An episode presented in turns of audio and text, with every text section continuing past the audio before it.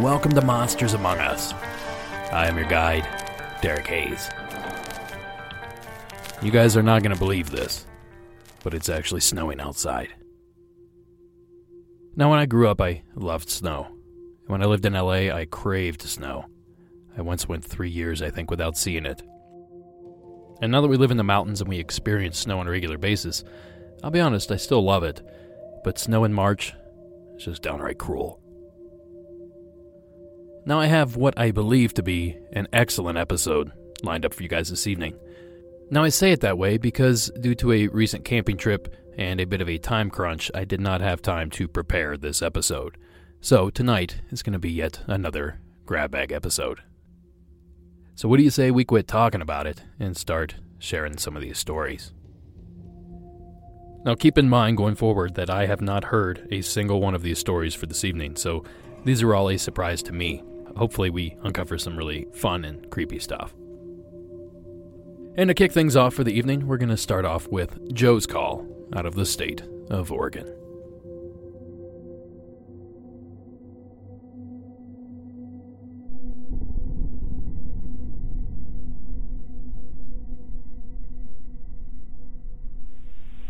Hey Derek, this is Joe from Oregon. I just wanted to call and let you know I really appreciate the podcast. I'm relatively new to it. My brother kind of turned me on to it. And since then, it's been about a few weeks since I've been listening to it pretty much every day, any chance I get when I'm riding in my truck. I really haven't ever had anything paranormal or of the sort happen to me, but I'm a bit of a conspiracy theorist, and I've always been real fascinated, like with Bigfoot, UFOs and whatnot. Through your podcast, I've actually learned about a lot of other things that I never really knew existed.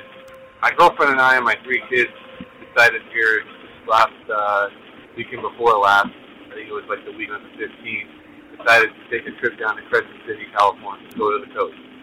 And we left on a Saturday. The weather going down was pretty bad, almost all the way there, but luckily enough, once we got there, the weather kind of cleared up. And so we decided to go walk on the beach. And this is actually kind of a series of events that happened. And so we're walking on the beach, and we noticed that there was a lighthouse out a little ways. And my girlfriend really likes lighthouses, so we thought we'd go ahead and drive on over and go check it out. We could walk up to it. And one thing that kind of happened was I saw the lighthouse light turn on, it looked like, just for a brief second. And so I mentioned to her, hey, see the lighthouse, it looks like it turned on, and she kind of just chuckled at me, and it just came on for a second, kind of like if you were, those lights that you dim the lights with the switch on and off, and it was just real quick, didn't really think anything of it, figured maybe the sunlight hit it or something. You know, since I've been listening to your podcast, any odd thing, I immediately go to the idea of something strange or paranormal happening. But anyways, so didn't really think anything of it. We drove over to the lighthouse. It was low tide. It's actually called Battery Point Lighthouse. And we parked our car and were able to walk up and check it out. And I didn't realize this until after the fact, when I was kind of doing the research after the weekend that we had, was actually supposed to be haunted. It's, early 1800s, I believe, when it was built. There's some things that happened. It's supposed to be haunted. So, but anyways, we walked up to it. Walked around. Anytime it's like an old structure or old, place, I always like to, kind of feel the ground or the building or whatever and just kind of get in touch with it. It was pretty cool. It seemed real historical. We had a lot of fun. And then we left and went home to the house. We rented an Airbnb and normal night, watched a movie, went to bed. Sunday, we decided to drive up to what's called the Prehistoric Garden and check that out. On the way there, this is when kind of the first thing that happened. And again, I've never really had anything weird happen to me. So we're driving, and it's raining on and off, so the roads are a little wet, and the sun happened to be out, so there was some water evaporating off the road. I'm wearing my sunglasses. Right about in the middle of the road, I see like this weird kind of, the only way to really describe it would be misty figure kind of just dart across the road. And I kind of look over to my girlfriend, and I say, "You see that?" And she goes, "Yeah, that was weird." And mind you, my girlfriend is a complete skeptic. She doesn't buy into anything paranormal, Bigfoot, UFOs. She always laughs at me when I try to show her things or and whatnot. But she saw it too. And the only way to really describe it was, like I said, it was like it moved across the road real fast, and it had just the real like ghost-like feel to it. It wasn't, anything like, I immediately thought, well, maybe it's just the water evaporating off the road, and the wind blew it across, but it was real kind of a thick, smoky, kind of transparent, somewhat of a figure, and it was almost like if a deer was running across the road. We were about, I want to say, about 20 minutes heading north on Highway 101, just a little outside of Gold Beach, through the Prehistoric Gardens up there. This figure ran across the road. It, again, just appeared to be, real kind of ghost-like. And I immediately thought of all the possible reasons of what it is. Maybe it was a bird flying overhead, shadow, or maybe it was the water evaporating off the road, and blew it across. But it was really odd. My girlfriend, again, big skeptic, she thought it was really weird. So just kind of shook it off. Thought that was strange. Went to Prehistoric Garden. Had some fun with the kids, and came back to the house. Nothing really out of the ordinary at all that night. We kind of talked about it a little bit. She was laughing at me. I couldn't get it out of my mind of what that possibly could be. And we drove home Monday and started the work week. And it was. I think it was Tuesday evening is when something really, really strange happened to me, is what made me call this in. We were laying there going to sleep. I want to say it was about 10:30, 11 o'clock at night, and I'm just about ready to fall asleep. She's on her phone, just kind of in it, Facebook or something, and we hear this knock, knock, knock. I immediately kind of got my attention. I asked her, "Was that your phone?" She said, "No, that was not my phone." She said again, "That's strange." So I got up, grabbed my flashlight, because the way my bed faces, it was coming from the left wall where my face, the left wall, which is actually towards the backyard of our house. Went outside, just kind of looked, and nothing was out there. I even went to the front door. Go in the front door, see if someone was knocking on the door, but it was real late at night. We live in a very quiet neighborhood outside of town. Of course, no one was there. Thought, no big deal. Went back to bed. Laying there again, about 5 minutes later, knock, knock, knock. Oh, man, that is so weird. And same sequence, three knocks, just loud enough, like it sounded like if someone was banging outside on the wall. She kind of got a little bit freaked out, so we both got up, and we went outside, shined my flashlight around, nothing's out there. We live in a residential neighborhood, there's houses on every side, but again, it's outside of town. It'd be very odd for anybody to be outside in our backyard, it's fully fenced. Okay, so we thought we'd just go back to bed, it was strange. 5 minutes later, knock, knock, knock, three knocks. At this point, I was pretty kind of, not concerned, but just kind of alarmed. Couldn't figure out what it was. The knocks were so consistent, I couldn't imagine, my first thought, well, maybe it's the furnace. It was kind of a cold, rainy night. you know, not snowing, but it's low 40s, maybe high 30s. So I'm thinking, well, maybe it's the furnace or cooling down or heating up, cooling down, I don't know. But at this point, I set my watch, the stopwatch, you know, my Fitbit, and 6 minutes later, knock, knock, knock. And just like that, like you're almost like you're knocking on the wall, knock, knock, knock. That went on probably for about every between 5 and 10 minutes that went on. Probably, I can remember, because eventually I went to sleep for about an hour. Every 5 to 10 minutes, knock, knock, knock. Couldn't figure out what it was. Of course, you know, the whole number 3 thing has a pretty creepy theory behind it, urban legend behind it. And I just, you know, kind of wanted to know what your thoughts on it were. I mean, my whole life, 35, nothing really out of the ordinary paranormal has ever happened to me. It was just a really weird kind of sequence of events that happened. Nothing really had me kind of alarmed until that night with the knocking. It's been on my mind since. I have some white sage. I'm thinking about just smudging my house. We just recently moved into there last November. The lady was a widow, so I wasn't sure if maybe that, you know, if there was anything going on there. But just kind of wanted to know what your thoughts were on that. And like I was saying before, you know, with the whole tree and the urban legend behind that, it's been kind of freaky. The energy in the house has been real kind of sick. So again, appreciate the podcast. Gives people, you know, an avenue to be able to kind of get some things that have happened to them out without, you know, telling a buddy where they laugh at you and make fun of you. If anybody else has ever had an experience like this, I'd love to know their thoughts and kind of like to know your thoughts on it, you know. So appreciate it. Thanks again. Appreciate the good work. Keep it up. Thank you, Joe. Now, that region of California and the western coast in general is notorious for its fog. Now, it is possible that Joe simply saw fog shaped like a person. After all, it does sound like he did a good bit of driving that day, so it's possible he had tired eyes.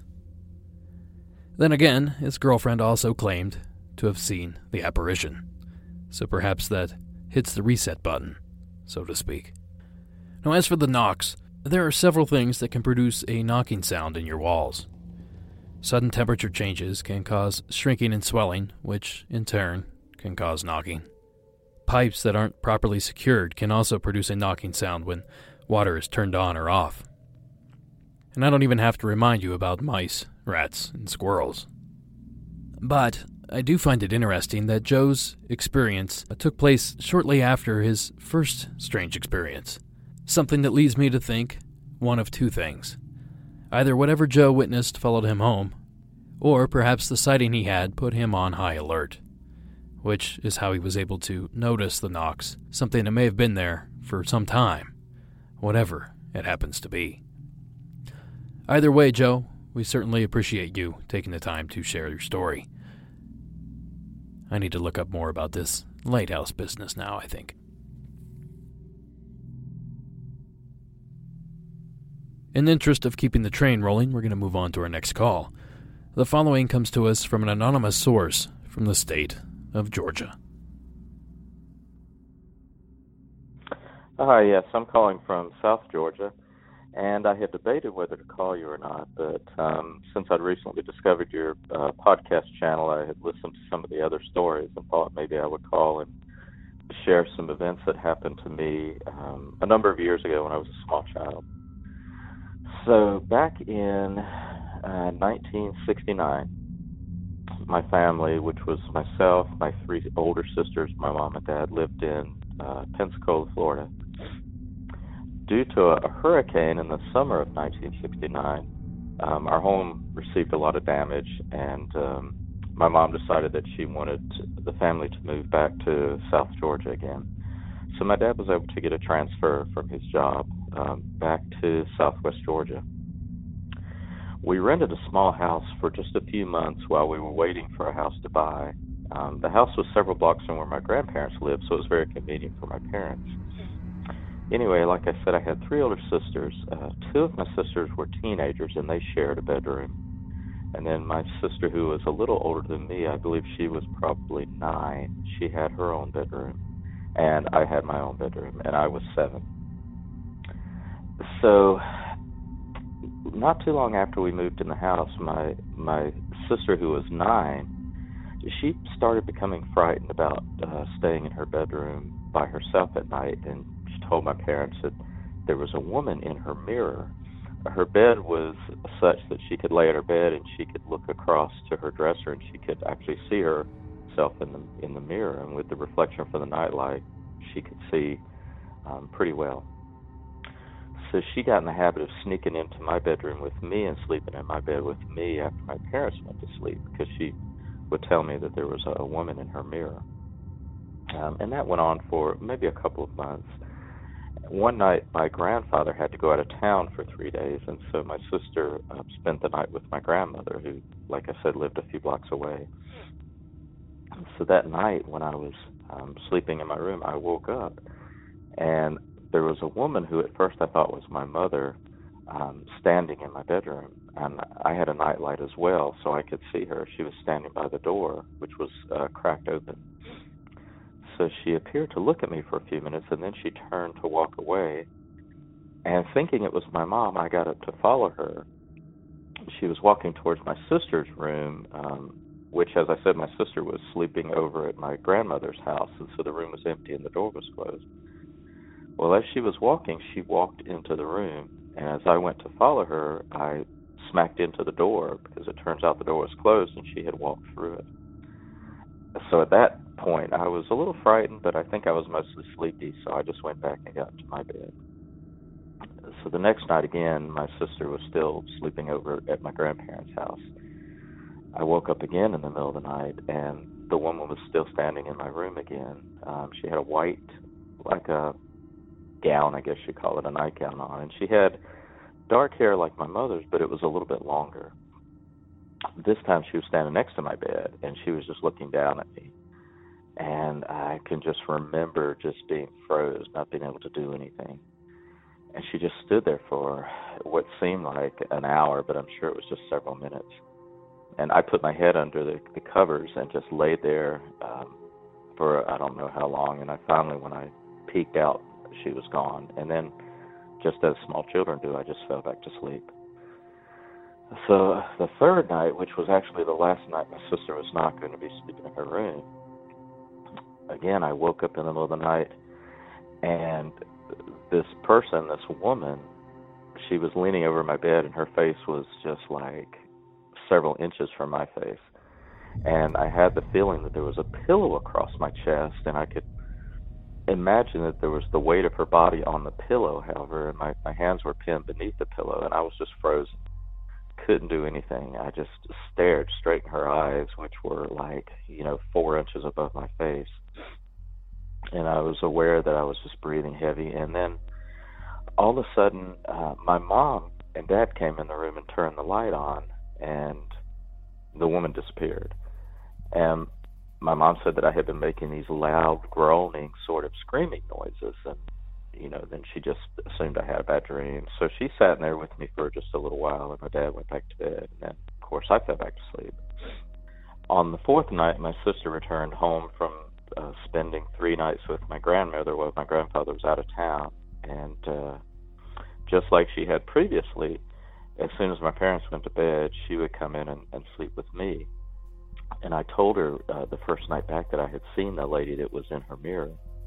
And I can't really remember what we said at that point, but this went on for several more weeks. If either my sister would spend the night with my grandparents, or she might stay with one of her friends at a sleepover party, but the other night she would come in my room after my parents went to bed. The strange thing is, though, that every night she came to stay in my bed with me, the woman wouldn't come into my room like she did when my sister was away. I don't know if, if the woman just wanted that room to herself. I'm not quite sure why, but after a few months, we ended up moving into a house that my parents bought, and I never really told the story to too many people throughout the years, and sometimes I would go years without thinking of it. But since I started listening to your podcast and listening to other people tell their stories, it sort of brought back those memories, and I thought that I would share those with you. Thanks. Thank you, caller. Now, to me, this sounds a lot like sleep paralysis. But it makes no sense that both the caller and his sister saw the same apparition. That's certainly not the way sleep paralysis usually works. Unless, perhaps, both the caller and his sister saw the same scary film, with the same scary ghost lady. And then, while experiencing their own sleep paralysis episodes, they each hallucinated the same image independently. Again, not likely that that's the case. That's a bit of a stretch in itself, but the way these paranormal encounters work, it's drawing at straws until you find something that really seems to stick. So thank you very much, caller, for taking the time to share that terrifying story. Now, before I launch into our next call of the evening, I want to remind everyone that I recently sat down with Justin and formerly Jen, now Harley, of the Glimmerman experiences from Season 6 for an upcoming Patreon deep dive. I'm hoping to get that episode edited and out by Monday morning, so you still have a few days if you want to sign on to Patreon. Just head up patreon.com and search for Monsters Among Us podcast. $4 a month gets you access to all the back episodes, videos, and everything that's been available to past Patreon members. And I shouldn't tell you this, but if you really want to check out the episode, you can sign on for 1 month and cancel, and it's only going to cost you $4. But if you like what you hear, this is going to be 2 extra episodes a month, one paranormal news episode and one deep dive on a past call episode. So if you find it's something you're interested in, hang on for a couple months and see what comes out. So again, that's patreon.com/... I think Monsters Among Us podcast, or just search Monsters Among Us podcast, or better yet, hit the link up in tonight's show notes. And on that note, our next call of the evening comes to us from Samuel in the state of Texas. Hi, my name is Samuel. The story that I'm about to go ahead and tell you takes place in San Antonio, Texas, Beacon Field Drive, 1994-95. Four of my siblings and my parents, of course, moved into a new house. One of the first things that people told us was that before we moved in, a newborn baby, I guess, had fallen off out of the screen and hit the pavement right below the master bedroom. Didn't take that too seriously, but it was something that the kids around the neighborhood just did tell us. Our parents never mentioned any of it to us. After we moved in, a few strange occurrences happened, of course. One of the first things, and there is actually photographic evidence of this, was early in the morning, foggy. My brothers woke me up because they would wake up before I did to get to their school. And they said they saw a ghost down in our backyard, in the farmhouse in our backyard. Now, the farmhouse was across the street, but we could see it clear as day. It was literally across the street from where we lived, in the back.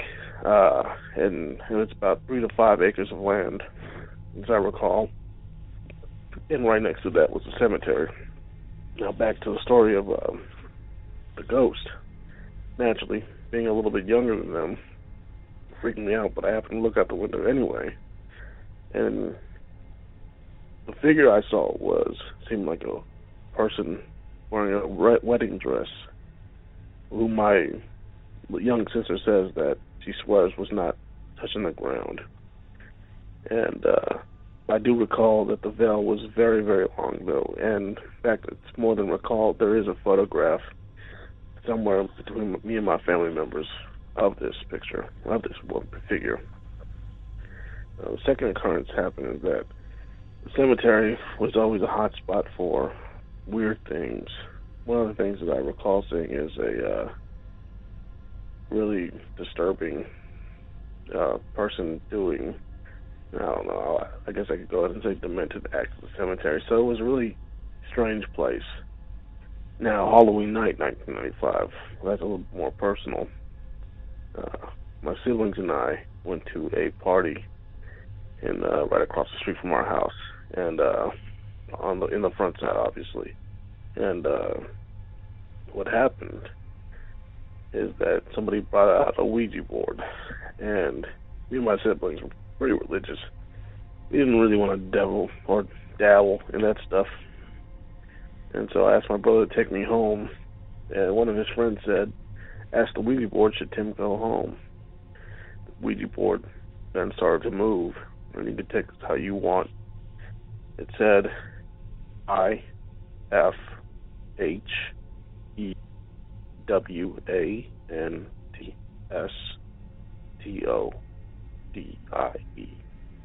which of course spells if he wants to die.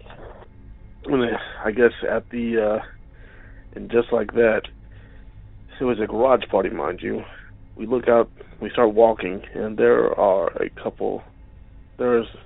car of a group of a gang that had issues with my brother. They kept circling the block a couple times, which was strange, given that what just happened with the Ouija board. I still get chills talking about this.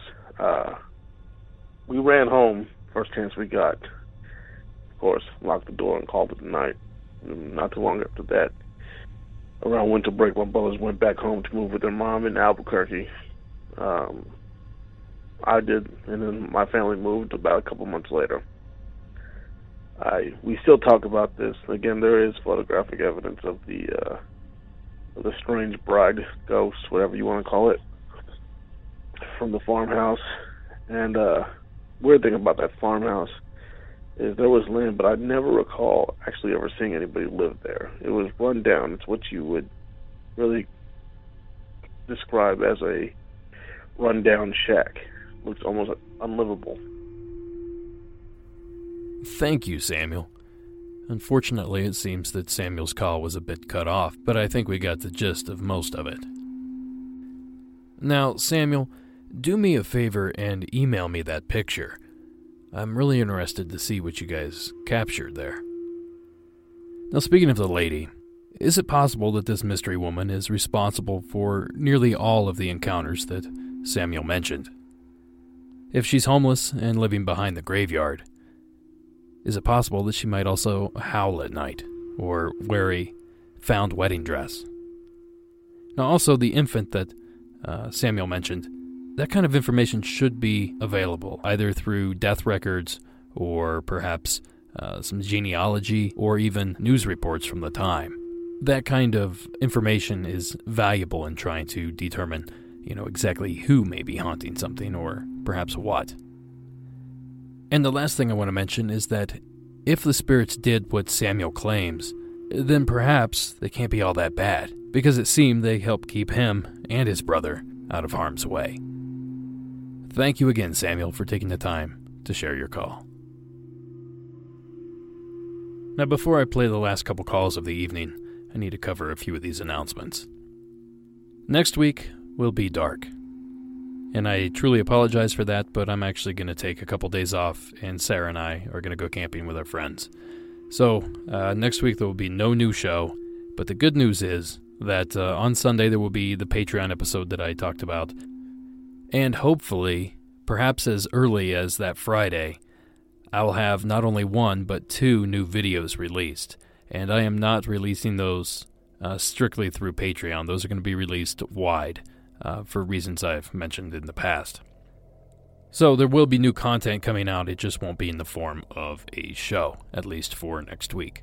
After that, we're going to be back on a regularly scheduled program, and in fact, I have plans to record a couple episodes ahead, so I shouldn't be missing any more episodes here anytime soon. Unfortunately, with the shooting of the TV show and Cryptid Crate and all the other stuff, I'm just simply out of time, and I don't have enough time to prepare or record next week. So I'm going to take a little mini vacation, something I desperately need anyway. So please bear with me while I'm doing that. And speaking of episodes, I've had several people reach out to me about past episodes. Apparently a lot of these are not available on the website due to some broken links. I know what the problem is, it's just a matter of me sitting down and fixing it. So I am aware of the issue.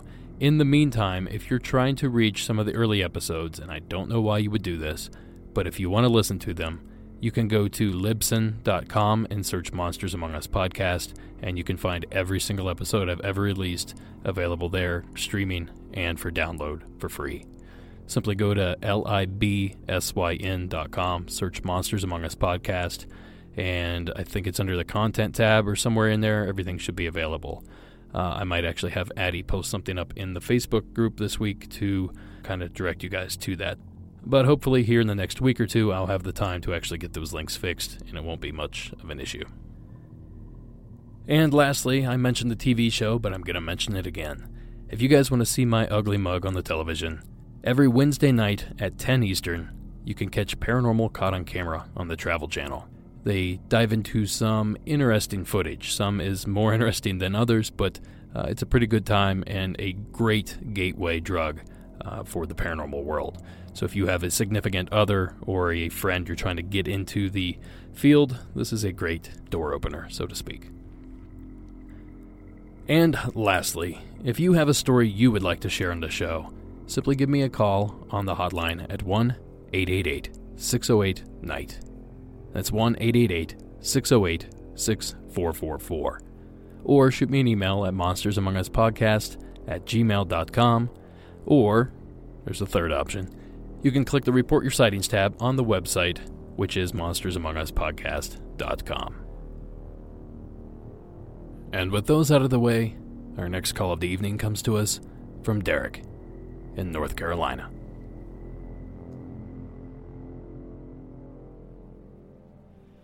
Hey Derek, this is Derek from North Carolina. I'm a huge fan of the show. I'm a huge fan of paranormal stuff. I always like listening to hear if I hear things that are similar, and I've heard a lot of similar stories. And sometimes when these things kind of happen to you, you don't really know how to react. And the more I think about the situation, it makes more sense. So we bought a house in 2017, and it was an older house. And this, you know, we bought it around the May, June time of the year. So North Carolina, it's an early summer, even though it's spring, everything's really hot still. So we kind of moved in, and it's a way bigger house than we were used to. And kind of settling into something this big is, you know, not normal. For someone who's been in smaller houses, you know, it's hard to acclimate to a size change like that. But our neighbors and everybody have been really cool and, you know, kind of told us about crazy things, people that lived in this house before us. We think that it was a rental, and then they kind of flipped it. So my mom's a very spiritual person, and I had to ask her what to do in this situation because I didn't know. You know, she's always been one that she's kind of in tune with spirits, I'll just say. And I feel like she's always been kind of hesitant to talk about it just because it's something that she kind of holds, you know, close to her heart. Yeah, so it was, I would say, probably morning time when this happened. And I was sitting in our bedroom, and we have about 19 windows in this house, right? 19. So there's a lot of light that comes in. So when everything is kind of dark in the morning, it's very odd. I want to say it never got close enough to me, but it was a shadow person. I was laying in our bed, and our bed peers straight down the hall to the stairs. The stairs would be the middle part of the upstairs, and then you have two bedrooms on each side. So back right side of the house is the master bedroom. So I was laying in the bed with the dog, and my wife had gone downstairs to get ready for work. I just remember staring in the hall, and everything kind of, I want to say it was like a black light growing almost. It wasn't light, but it was like a black emptiness kind of growing in the middle of the hall, kind of pulling the ceiling and the walls into darkness. And it was the shape of a person. It definitely was the shape of a person. It was so bizarre. I didn't feel fear when I stared at it. I just felt this empty feeling almost, like kind of pulling my energy almost. Not like I was dying or anything, but like pulling energy out of my body almost, like just like feeling like nothing almost. But I remember staring at it for a short time, and if it had eyes, if it was a person, like looking into the facial area of this dark mass, and then it just subsided. It freaked me out afterwards. You know, I felt very, you know, just kind of uneasy, and it took me about a couple of days to kind of ask my mom, like, what do you think about this? And she told me, you know, to do this ritual. When you know you're in a new space, you just take a broom. You're not actually like shuffling anything or sweeping anything. You're just doing the gesture with a broom, and you're saying, you're not welcome. Dark spirits are not welcome here. And I did that throughout the house, and it hasn't happened since. You basically push everything out, is what my mom was saying. Yeah, so I'm hoping that this, you know, will help people out if they've had any of these issues, and maybe not. I don't know. I was kind of skeptical about it, but it seems to have worked out very well. Yeah, thanks for letting me share my story. I hope that they hear this on the podcast. Keep doing what you're doing. It's amazing work. I hope I one day can come out to one of the conventions or events that you're doing, get to shake your hand, and just tell you how much I enjoy the show. Yeah, thanks. Thank you, Derek. Now, I've heard of saging, holy water, incense, blessings, but I've never thought of using a broom. Now, I have a funny feeling that this tradition has firm roots in Appalachian folklore. This certainly sounds like something from that region. And speaking of shaking my hand at an event, I hope to see you at this year's Cryptid Con, which is September 7th and 8th in Lexington, Kentucky. They have an amazing lineup for this year, including Bobo Fay, Cliff Brackman, David Pilates, Seth Breedlove, Jeff Meldrum. And, as if that's not enough, there's a rumor that I'll be hosting this year's town hall meeting once again. That rumor's true, by the way. And looking at the clock, that tells me that I have time for one last call. So the following is Sarah's call from the state of Texas. Hi, Derek. My name is Sarah. I'm calling from Dallas, Texas. What's that cliche saying? Long-time listener, first-time caller. I've had the flu for about 2.5 days straight, and your podcast has been the only thing to get me through being home alone. I have a story to share, and I really don't know what category to fit in, but I knew you were the one to call. This was several years ago. Let me preface by saying that I come from a long line of we call them curanderas in Mexico. However, they didn't practice just white magic. They practiced a lot of dark arts as well. Growing up was always very difficult for me, struggling between, you know, having a Christian faith and also my father's side of the family that practiced all of these things. I was orphaned at a really early age. I was 11 years old and both of my parents passed away. At the time, I was living with an aunt in Oak Cliff, which is a kind of subpart of Dallas and a pretty bad neighborhood that wasn't really good for bringing up, you know, rebellious children or children in any facet. So I often had a tendency at around, I think I was 13 at the time, to sneak out of the house to go hang out.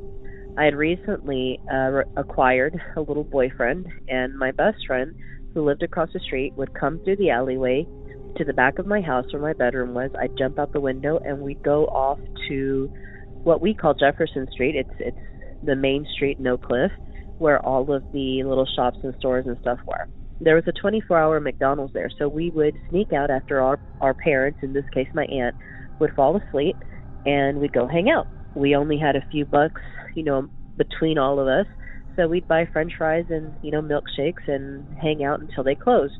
So this time, we were hanging out, and again, it was a 24-hour, but the dining room closed around midnight. so we were forced to leave. As we were walking home, we parted ways with my little boyfriend, and me and my best friend started walking back towards our house. As we passed the busy streets, which would be Jefferson and 12th Street and Oak Cliff, we started getting into the residential areas. Back then, there was also a large nursing home that was in the same neighborhood on the same street as our houses were.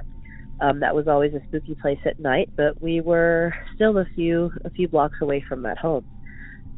As soon as we started walking and passing the busy streets and getting into the residential area where there was no lighting back then, this had to be in the late 90s, middle 90s, early 90s, not too early.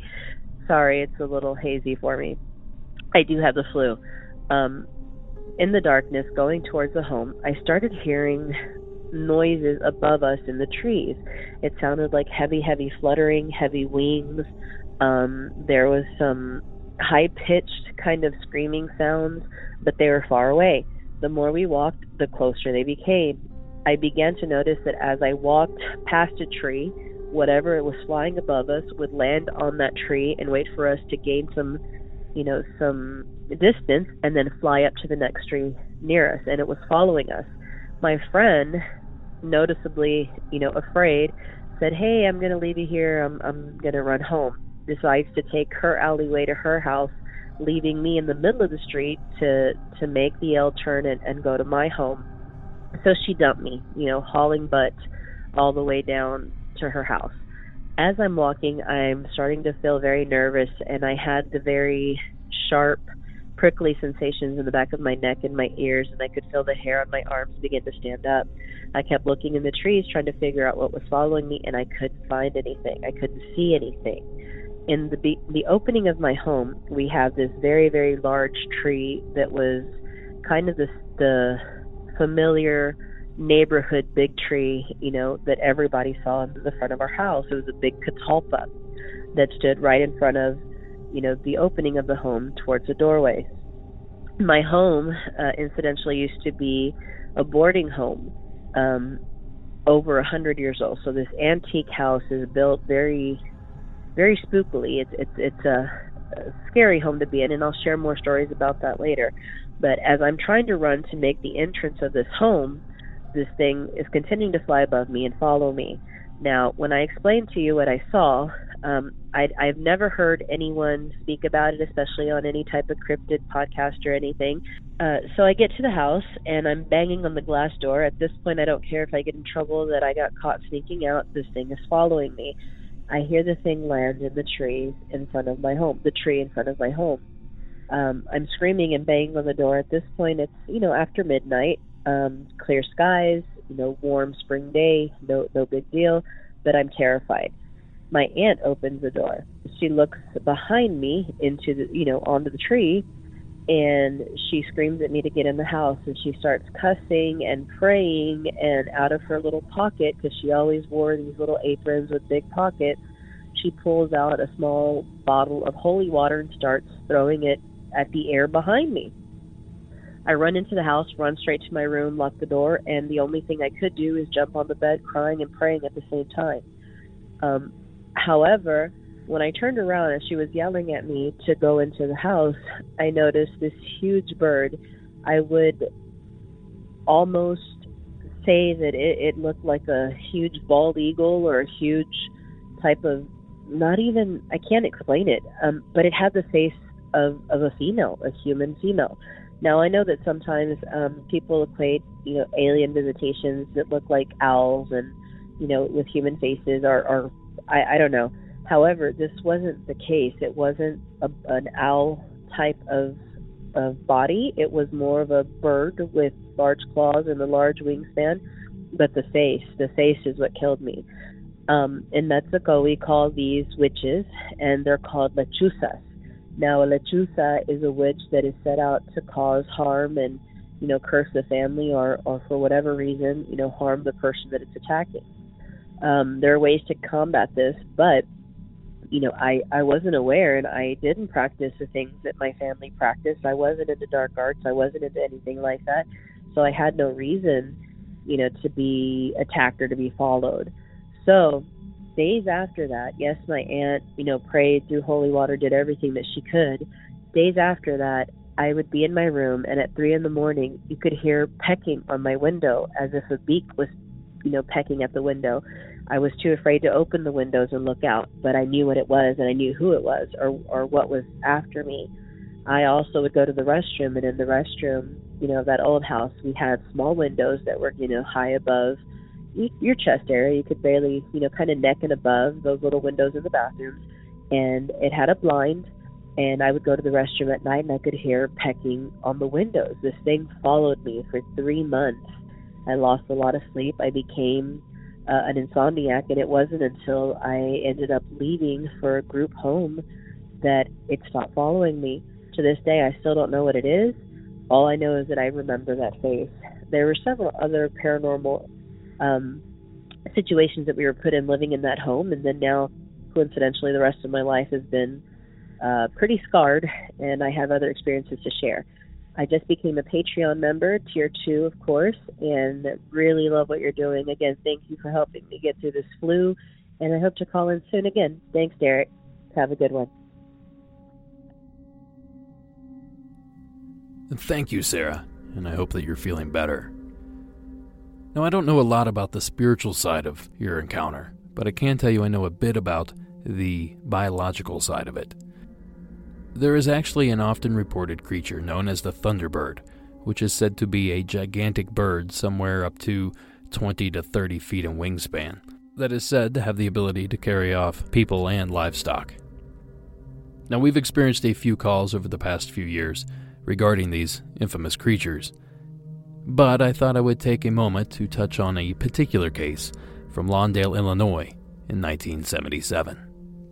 The following clip comes courtesy of Monster Quest, Season 1, Episode 4. Lawndale, Illinois, July 25th, 1977. 1003, 1004, 1005, 1000. I was in my backyard one day playing hide-and-seek with a couple friends of mine, Willie and Travis. Marlon Lowe is 10 years old and weighs about 60 pounds. 1,006, 1,007, 1,008, 1,009, 1,010. Ready or not, here I come. And I run around the house. Suddenly, something descends upon him from above. Something just swooped down and grabbed me. I didn't hear it, didn't smell it, didn't see nothing coming. So I looked up and I seen a big old bird. According to Lowe, the bird uses its long, curved talons to grasp the sleeves of his tank top and lift him at least a foot into the air. Marlon's mother, Ruth, sees the attack from the house. Oh, my mom, she took off at me when she seen it. She took off running at me. Marlon struggles to free himself.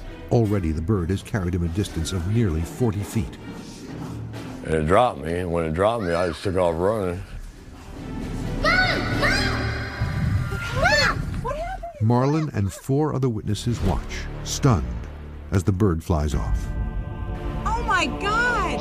And then it flew up in this tree right here, tried to land in the tree right here.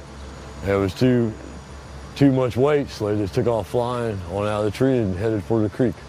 Marlon Lowe's mother files a report with the sheriff's deputy and a county conservation officer. He tells her that her son has been attacked by a turkey vulture. Not satisfied, Ruth Lowe researches large birds at the public library and concludes that the perpetrator was similar to a California condor. But it looked kind of like a condor because it had a white ring and it was black. Marlon Lowe and his mother describe a coal black bird with a white ring around its neck, a body as big as a man's, and a wingspan of more than 15 feet in length. A good friend of the show, Seth Breedlove, and his troupe, Small Town Monsters, is putting together a documentary based not only on Marlon's experience, but the entire Thunderbird legacy. I don't have a release date yet for that, but it's definitely something you're going to want to keep your eyes open for. Thank you again, Sarah, for taking the time to share your call.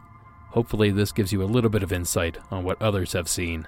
And in the meantime, I'm certainly going to do my research on the witches that you spoke of. And that's going to do it for this episode. Monsters Among Us was written and produced by me, Derek Hayes. Additional support was provided by Warren Pond Abbott, Addie Lloyd, and Tony Bell. All audio used in this production is done so under the protection of fair use. And music for this episode was provided by Mayu and Coag Music. Thank you all for listening, and until next week.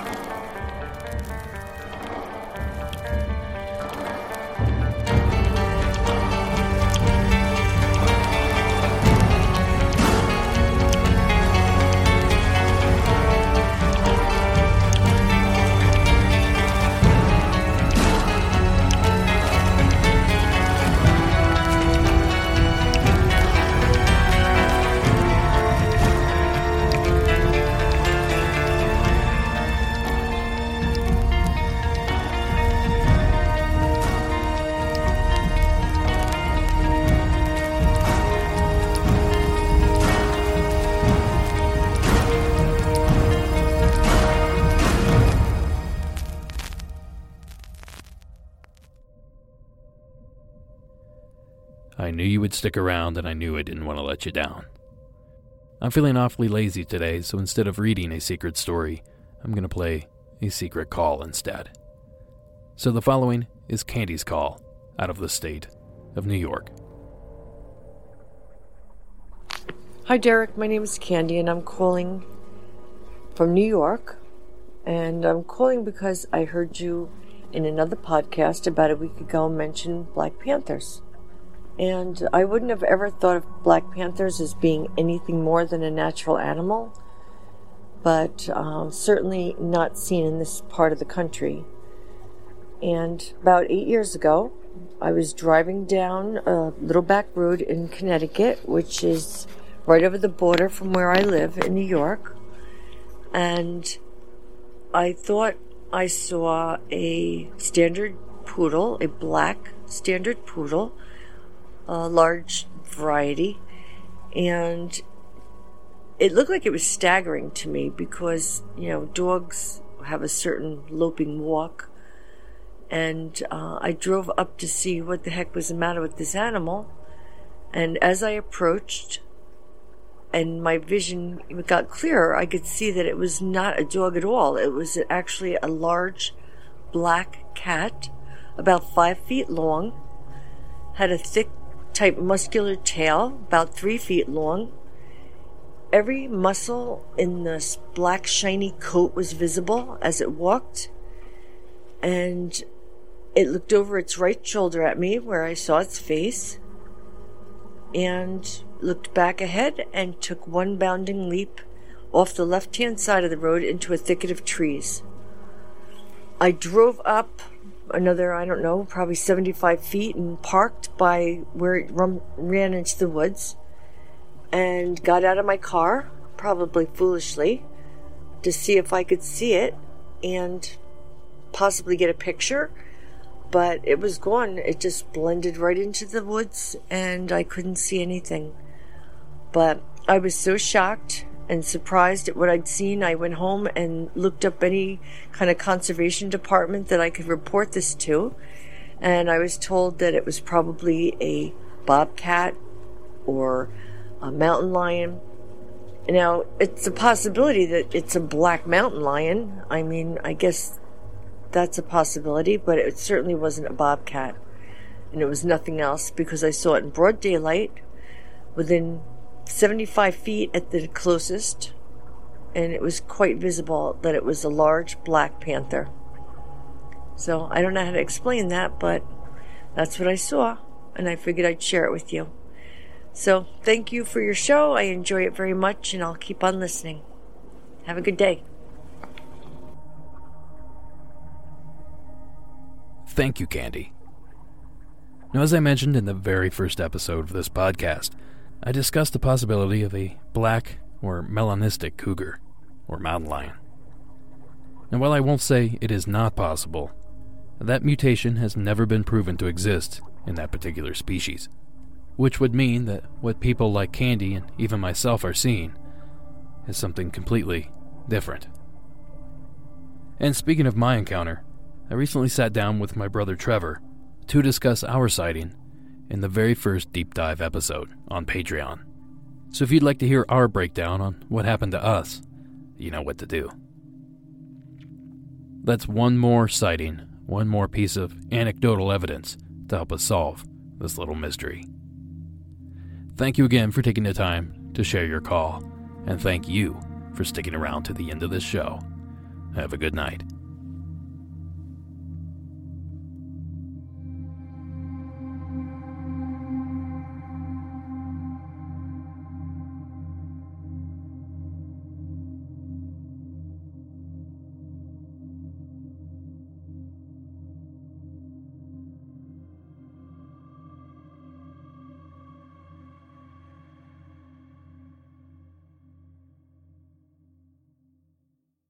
It all starts with an invitation to experience Lexus, to connect with us, to see that no detail is too small, to be our special guest. It starts as an invitation to drive a Lexus vehicle, but it becomes an exceptional experience. The Invitation to Lexus sales event. Your invitation is always open, but the offers only last through March 31st. Experience amazing at your Lexus dealer. Click the banner to discover more.